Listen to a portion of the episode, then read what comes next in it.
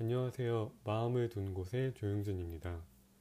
이번 에피소드에서 얘기할 것은 스콜피온 스트레칭이라는 건데요. 음, 제가 좋아하는, 가장 좋아하는 스트레칭이고 짧게 소개할 수 있어서 첫, 처음 에피소드로 골라왔어요. 이 스트레칭의 가장 큰 장점은 그 시작하기가 쉽다는 거예요. 그러니까 아무리 좋은 운동이고 스트레칭이라도 뭔가 시작할 엄두가 안 나는 것들이 많잖아요. 예를 들어서 뭐 특별한 도구가 필요하다거나 아니면 그 운동이 너무 힘들게거나 뭐 시간이 오래 걸리게 걱정이 돼서 시작을 못 한다거나 그런 것들이 많은데 이거 같은 경우는 시작하기가 굉장히 쉬워요. 어떻게 시작을 하냐 하면은 먼저 바닥에 양팔을 벌리고 엎드리면 됩니다. 저는 바닥에 하는 것보다는 이제 침대에서 하는 걸 더 좋아하는데요.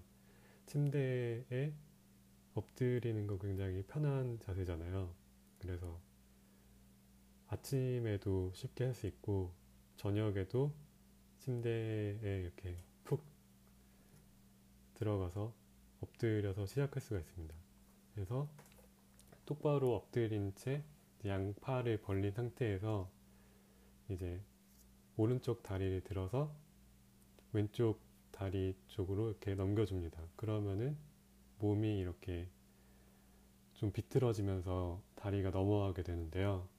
이렇게 서서히 넘겨주다 보면은 허리에서 좀 우두둑 소리가 날 때도 있고, 때도 있고 허리 엉덩이, 뭐 앞에 배, 허벅지 이런 부분들이 자극이 돼요. 그래서 이렇게 주 목적은 허리 같은데 이제 약간 전체적으로 상체 하체가 자극이 되는 스트레칭이고 이제 그렇게 넘, 넘겨서 좀 있다가 다시 반대로 왼쪽 다리를 넘겨서 또 기다리고 이런 식으로 하면 됩니다. 그래서 어, 저는 이거를 어, 어디서 뭐 엄밀하게 굉장히 배운 건 아니고 처음에 그 트위터에서 보고 자꾸 트위터를 언급하게 되네요. 트위터에서 보고 이제 인터넷에서 찾아서 다른 사람들이 하는 걸 보고 시작을 해보게 됐어요.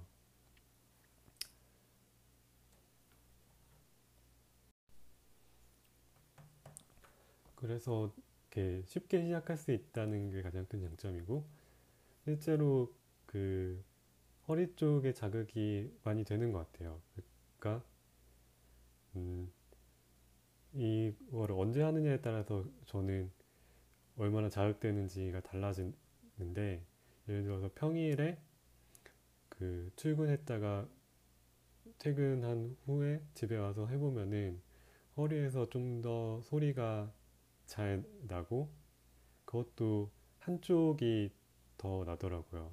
그러니까 그 말은 제 생각, 그러니까 제 예상으로는 제가 일할 때 앉아 있는 자세가 왼쪽이나 오른쪽으로 약간 틀어져 있기 때문에 어, 그 틀어진 거를 스트레칭 하면서 바로 잡다 보니까 이제 한쪽이 더 그 소리가 많이 나는 그런 현상이 발생하는 것 같아요.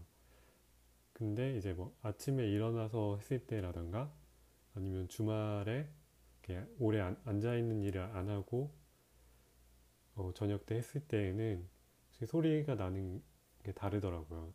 소리가 나고 이제 그 땡기는 정도가 그래서 약간 어떤 이 스트레칭을 하면 어느 정도 검진이 된다고 할까요? 그러니까 제 몸의 상태를 측정할 수 있는 그런 의미도 있는 것 같아서 더 좋아하는 것 같아요. 그러니까 어떤 운동을 했을 때 그 효과라든지 그 운동으로 인해서 내 몸이 지금 현재 어떤 상태인지 바로바로 알 수 있는 운동이 더 성취감이 바로바로 오는데 성취감이라고 하기에는 좀 그런 가. 어쨌든 좀 더 좋은 운동이라고 생각이 되는데 음, 이, 이 스콜피온이 하기도 쉽고 어, 바로 바로 자극도 오는 그런 스트레칭이라서 한번 소개하고 싶었습니다.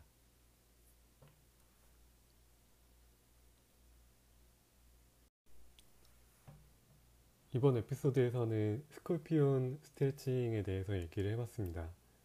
음, 확실히 대본을 특별히 준비하지 않은 상태에서 해보니까 중간중간 말이 비는 부분들이 꽤 있는 것 같네요. 어쨌든 지금까지 들어주셔서 감사하고 다음 에피소드도 기대해 주세요.